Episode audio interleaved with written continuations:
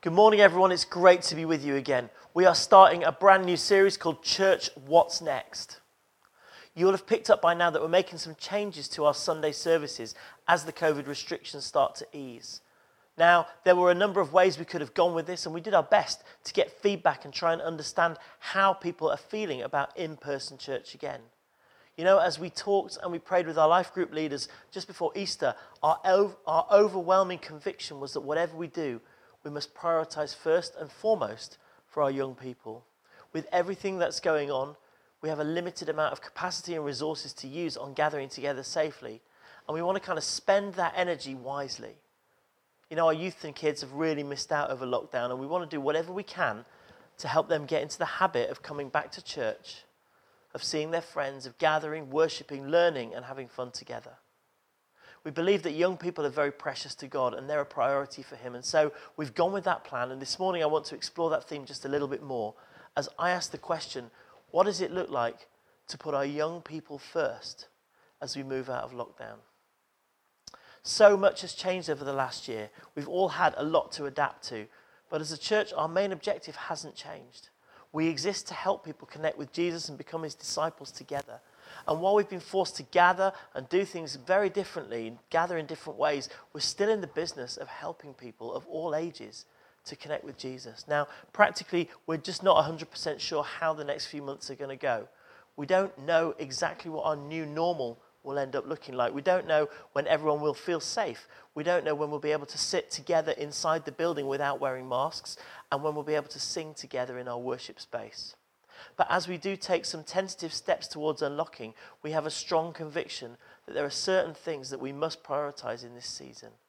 These are things that have always been important to us but are coming into focus right now. And so we're going to explore those over the next three or four weeks, starting, as I said, today, as we think about what Jesus is saying about our young people. Let's um, look at these uh, verses. There's two passages I want to look at this morning. One's in Matthew 18. It's a well known passage, but we're going to read it together. At that time, the disciples came to Jesus and asked, Who then is the greatest in the kingdom of heaven? He called a little child to him and he placed the child among them. And he said, Truly I tell you, unless you change and become like little children, you will never enter the kingdom of heaven. Therefore, whoever takes the lowly position of this child is the greatest in the kingdom of heaven. And whoever welcomes one such child in my name welcomes me.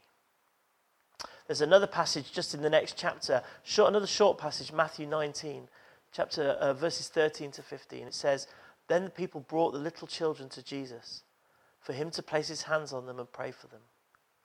But the disciples rebuked them. Jesus said, Let the little children come to me and do not hinder them, for the kingdom of heaven belongs to such as these. And when he placed his hands on them, he went on from there. Children are hardly mentioned in the Gospels. They didn't really feature that much in public society, but here Jesus makes an incredible public physical statement about their value. He places them at the front and center of this group and this crowd, showing just how precious they are to God. How any society treats their children reflects how they understand and see God and the world and ultimately themselves. You know, many societies in the ancient world treated their children appallingly almost less than human, at least until they'd reached puberty, if they even made it that far. That was a widely pervasive attitude. In fact, some languages, including the Greek language in which the New Testament was first written, in those languages, the word for child is neither masculine nor feminine. It's just a, a neutral word. It's an it, not a he or a she, but an it. That's the case with the word in that original passage. But Hebrew society wasn't quite like the pagan nations around it, and we can read several places in the Old Testament where children are included in the Jewish community. Although they weren't treated violently, in the time of Jesus, children were mostly ignored in public, generally seen as inconsequential, a little bit inconvenient, and a bit of a nuisance. And that's certainly what the disciples seem to think in that second passage as they tried to shoo these children away from Jesus. But Jesus wouldn't have it. I love this scene from the internet drama The Chosen.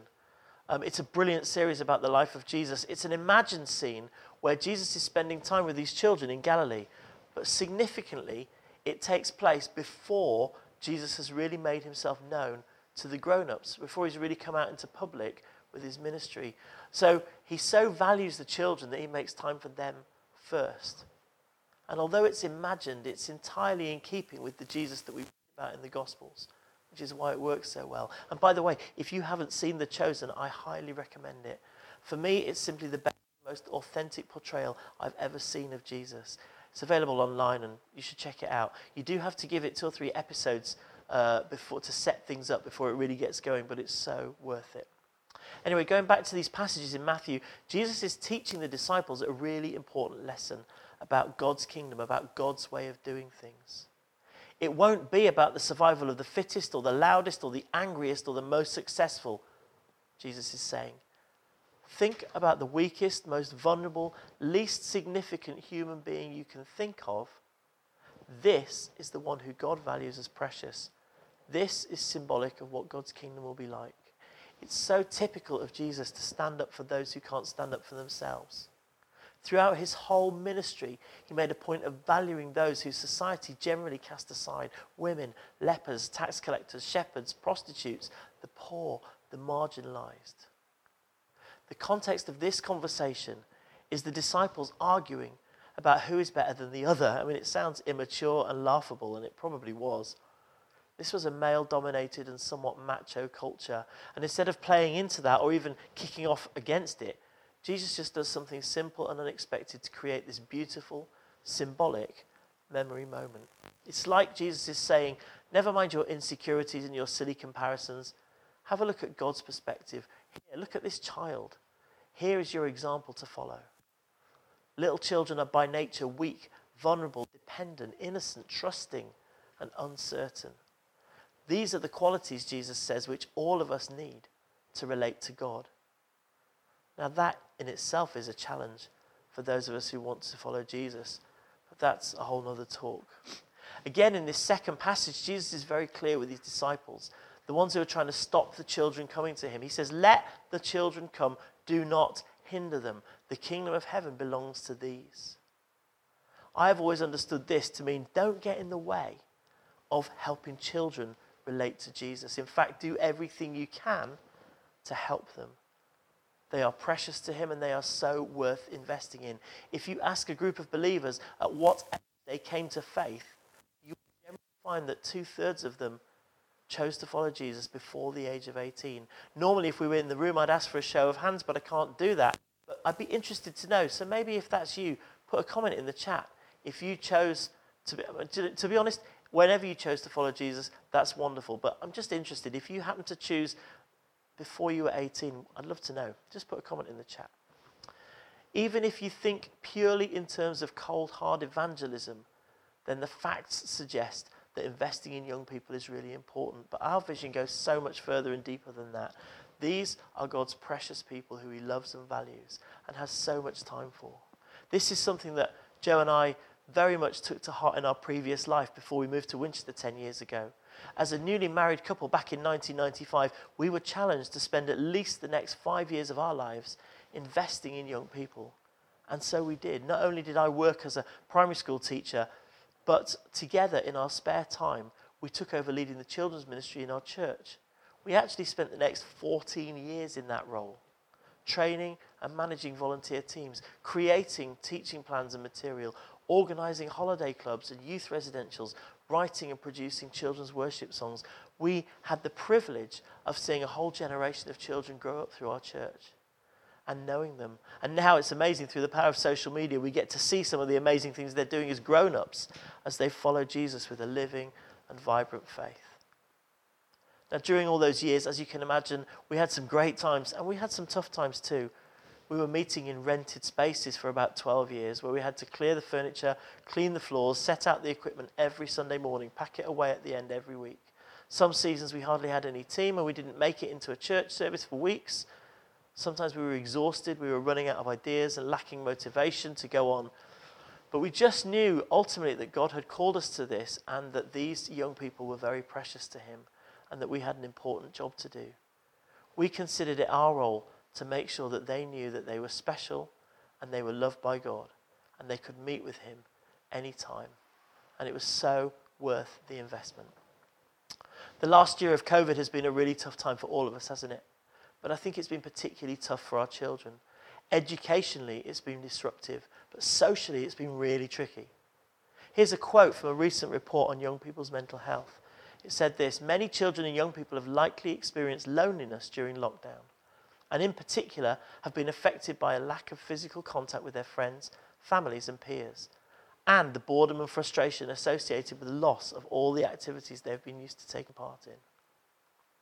Our children have missed seeing their wider family and their friends at school and their clubs and activities and at the church. And so, as soon as we can, here at Winchester Vineyard, we want to do something about that.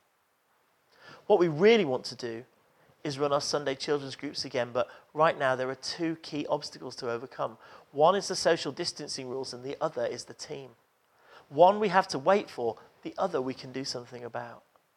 On social distancing, the current rules severely restrict the kind of interaction which children can have if they gather in a room, such that if we're not careful, we feel that our teams will probably just be policing them the whole time and telling them off for getting too close. And we just don't think that will make for much fun for anybody, really. And we can't do much about those rules right now, but we are sure that they will relax at some point in the next few months. So, one of our key aims is to be ready to start our young people's groups again when it becomes viable. We don't know if that will be this side of the summer or later in the autumn, but we do really want to be prepared, well prepared to welcome our young people back to church when we can. And to do that, we're going to need a team. And right now, we just don't have one. We're going to need a whole bunch of people to get involved. Now, you might have been on a kids' team before, and maybe you're ready to jump back in. Brilliant. We'd love to hear from you. You might have never been on a kids' team. You might not feel you've got any particular skills in this area, but you would be surprised. We need all kinds of people. You don't have to be a qualified teacher or even a parent. We just need those who can chat to children, who can facilitate games, who can help with activities, who can quietly get on with practical preparation. You don't have to be extrovert or outgoing. You just have to love Jesus and care about his kids and be prepared to get stuck in. Stephen and Louise have done an absolutely amazing job over the last year, sourcing, creating, and uploading content for children and families to engage with worship, stories, activities, car park church. They've had some great support from some of the existing team members, but this is a new season and it's going to need a new energy and it's going to need a bigger capacity, and we're going to need more people. So, if you're part of this church, I want to invite you seriously and prayerfully to consider if the Lord might be asking you to get more involved with helping our young people come back to church. And If the answer is yes, then please be in touch with us. Contact Stephen and Louise or send an email to the office and we'll forward your details. Now, we know that our teenagers have also struggled in this time. That ironically, although they are supposed to be the digital generation, they've had a hard time engaging with church activities online and have really missed hanging out and worshipping and just being together in person.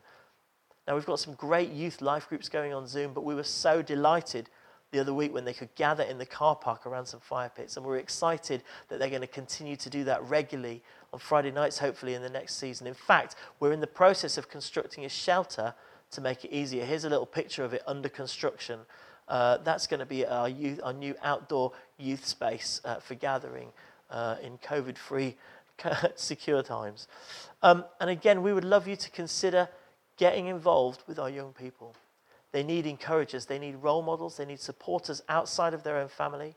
You might consider joining the youth team, you'd be welcome, or you might just consider becoming like an adopted godparent to a family with teenagers. If you don't have kids of your own around, but you have some capacity to build relationships with, to encourage, or even just to pray for the next generation, then I can tell you that they will appreciate it, and I know that their parents will. Perhaps you're a grandparent whose own grandchildren live away at a distance Perhaps you've really missed them in lockdown. Children in the church obviously can't replace your own grandchildren, but maybe you could also be a real blessing to a local family in this season. As we serve and benefit our children, not only will they be blessed, but we will be blessed too. I know that God always blesses our faithful and obedience. And we'll find that we don't just give out, we receive back as well in so many ways. It could be that there's already a family that you know that would fit the bill. Perhaps you could check in and just commit to praying for them on a regular basis. Find out what's going on in their lives and just commit to pray. Stephen's actually looking at a scheme where we partner people up to do this. So again, if this is something that you're interested in, let us know. We could, if you're looking for, um, if, if you could offer this kind of support or if you'd like this kind of support, we'll try and pair people up. Um, watch this space for details on that. And I just want to have a word to parents here. Joe and I have tried to speak to as many parents and families as we can over the past few months, and we know that this has been a really challenging season. We know that homeschooling has been intense. Some of you are key workers. Life has been relentless. We know that some of us are worried about how our children or our teenagers are doing. We're deeply concerned about how all of this has impacted them. And we have certainly had some moments over the past year when we've been concerned about our own kids, about their lack of motivation, about the impact of so much screen time, about how their relationships have been affected, and about what impact all of this is having on their faith. Those are very real concerns for parents in this time. And we were on a call with some of the life group leaders, and several parents shared this concern, and we started to pray.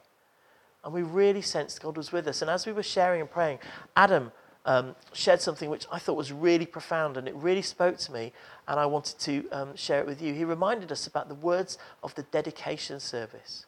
You know, when we celebrate the arrival of a new child in church, we give thanks to God for such a precious gift. And the parents make three vows of commitment. They dedicate themselves and the child to God, they promise to bring the child up with the support of family and friends, and they promise to trust God with their child. In fact, here are the words of that third promise. We say, with God's help and the encouragement of the church family, do you promise to set your child an example of faith and love in Jesus, praying regularly for them and trusting that they will come to love God and know his undying love for them? To which the parents respond, We do. So, those of us who are parents and have found ourselves anxious about our children in this season, I want to remind us that we have already committed to set them an example by our own faith and love in Jesus and we can still do that authentically. Despite these challenges, we can commit to pray for them regularly as we did. We can still do that. And we committed to trust that our children would come to know Jesus and his undying love for them in the course of their lives. And that's the commitment we make as parents, and it still holds true. Nothing has changed. We can trust God with our kids. We have to. Even in COVID times, none of this was a surprise to him. He has a plan which he is working out. As parents, we are partners in this, but we don't carry the responsibility for our kids alone. In fact, God loves our kids even more than we do. And He has hold of their lives, and that's the truth.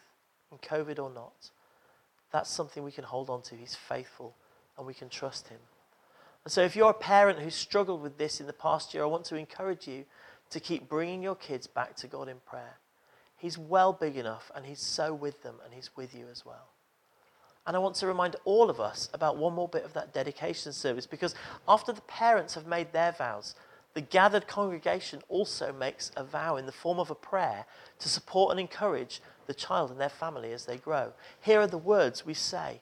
We say this together usually. We say, Father God, help us to draw this child into relationship with you by our example and our love. Please help us as we support and encourage them and their family. We ask you to bless them through their whole lives. Now, the Old Testament uses two different words for family. The first one, translated family, is the word bahith, which is what we would think of as the immediate family under one roof, where parents are instructed to teach their children the commands of God and to celebrate the stories of what He has done. But the most common word for family in the Old Testament isn't bahith, but mishpachah, which is much more associated with the wider sense of clan, of people bonded together with a common cause, of what we might call community. Now, this would have started with an extended family. A child would grow up, would add on to their parents' house, and add more and more generations. But over time, um, the community would multiply and grow and become a whole tribe. When instructions are given in Deuteronomy for the passing on of the belief system from one generation to the next, they're written in the context of Mishpachah.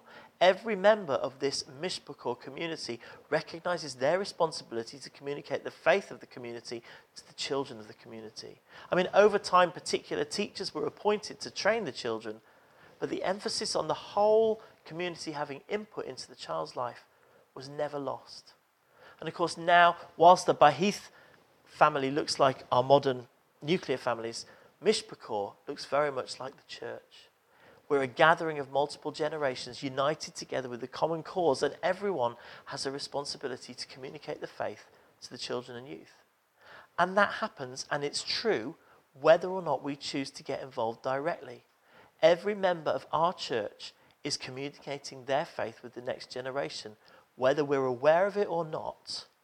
All of us are passing on to our kids and youth something about our attitudes, our passions, our commitments, and the way we worship and the way we respond to others, be they positive or less positive.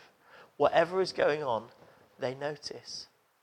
We were at our house and we had a friend round, and he uh, was a friend of ours called Neil. He's a worship leader, actually. Um, and he was just round for tea, and uh, it was a bit fraught and frantic. And Joe had to run out to go and take the kids somewhere or do an errand or something. And as Joe went out, it was a cold, dark winter's night. She, um, Neil had parked in front of our drive, and Joe didn't quite see, and she accidentally just knocked the car into his car. And she was really bit, bit flustered and a bit frustrated. She came running back and she said, Neil, I'm so sorry. I think I've just accidentally run into your car. And uh, you wouldn't believe his, his, um, his response. He just said, Oh, okay, don't worry about it, never mind. He didn't even go and look. Joe was like, No, I'm sure you can come and do something. I don't think I've made much of a mark, but I'm sure I've done something to your car. And he was like, Oh, don't worry about it. Honestly, it's fine. And we were talking about it later with our kids, and our kids made the comment. They, one of our kids said, You can tell he's a worship leader by the way he reacted. They notice. All of us have a part to play in the passing on of our faith to the next generation. And as a church family, we want to make good on our dedication vows. And in this season, we have an opportunity to really be family by placing our young people at the front and centre. What does that look like practically? Well, right now, it means that from next Sunday, we're going to be gathering in the car park again every two weeks. It means that our online service is moving to Sunday evenings. Now, that change might be a cost to some of us, but hopefully now you can understand why. We're doing it so we can put our young people first. It means that we've spent money on equipment and resources to make that happen. And on creating that youth space outside. By the way, does anyone have a spare fire pit they can lend us? It means that a whole bunch of us are going to need to be ready to join in our kids and youth teams for when we can gather back into the building. We're hesitant to hold Sunday morning services until we have the people for the teams. We may well need every available volunteer in kids' church. That might mean that if we don't have enough people, that we don't do the coffee rota and we don't serve coffee because that might be the cost of putting our young people first. Just imagine, though, if we as a community, as a mishpachah, as a church family, decide together that we're going to collectively put our young people first when it comes to coming back to church. Imagine what message that would give to them, what value it would place on them, on their relationships, on their faith, on their future. Now, perhaps for some of us who've already had our vaccines, we're ready to emerge into the world and we want to start seeing our friends again and we have some spare capacity. It might mean in this season that we have the capacity to get involved in supporting or encouraging young people or families. For all of us, it means responding to this word and asking God what He's calling us to do. And as the pastor, I can simply tell you what I think the Lord is inviting us into I'm not going to force anybody to do anything, but we've just brought it to you, and I humbly invite you to consider your response. We don't know yet all the details and how church is going to look, but I feel like what God is asking for us at this stage is just a heart response. You know, on the day before Easter, we were praying about this. Not the day before Easter, a week or so before Easter, on that day, we were praying about this whole thing, and we really sensed that this was God's word to us as a church. And we were contemplating what it might mean and how, should, how we should respond. And then, literally, one or two days later, we heard from Vineyard Churches that they were hosting an online children's ministry training event. It's actually called It Takes a Village. It's happening on Saturday, the 15th of May. It's a one day conference for anyone who's passionate about seeing the children in our churches and communities ignited with the love of God and released to bring his power like never before. Sounds amazing. There are sessions and seminars for children's leaders in the daytime, and then in the evening, there's a celebration that's open to anyone pastors, parents, kids, leaders, grandparents, anyone who longs to leave a lasting legacy in the next generation. And it's funny because this was a conversation we already felt like God was talking to us about, and then we heard about this event, and it really resonated with us. Maybe it resonates with you as well, and if not, why not save that date, 15th of May, and book in via the Vineyard Church's website or look out for details that we'll put out. I just want to finish with some words from Psalm 78. In verse 4, it says this We will tell the next generation the praiseworthy deeds of the Lord, his power, and the wonders he has done. It's all about passing our faith on to the next generation. Um, it goes on in verse 5 He decreed statutes for Jacob and established the law in Israel, which he commanded our ancestors to tell their children, so the next generation would know them, and even the children yet to be born and they in turn would tell their children, then they would put their trust in God and would not forget his deeds and would keep his commands. It's up to us to tell our kids to pass on our faith to the next generation. That's part of what the Bible's talking about. And so I'd just love us to finish this morning um, by praying together that dedication prayer. And the words are here on the screen. And perhaps you can say this with me as we uh, just pray together. Um, obviously, when we normally do this in a dedication, we say it over one particular child. If you've got children in your family, or just the children that you know about in the church, or just children that you um, are aware of, collectively, why don't we say this prayer together over our next generation as we then listen to God and try and figure out what He wants us to do specifically and how we practically respond? Let's pray. Father God, help us to draw our children and young people into relationship with you by our example and our love. Please help us as we support and encourage them and their families. We ask you to bless them today throughout their whole lives. In Jesus' name, Amen. Thanks, everyone. It's great to see you. Bless you.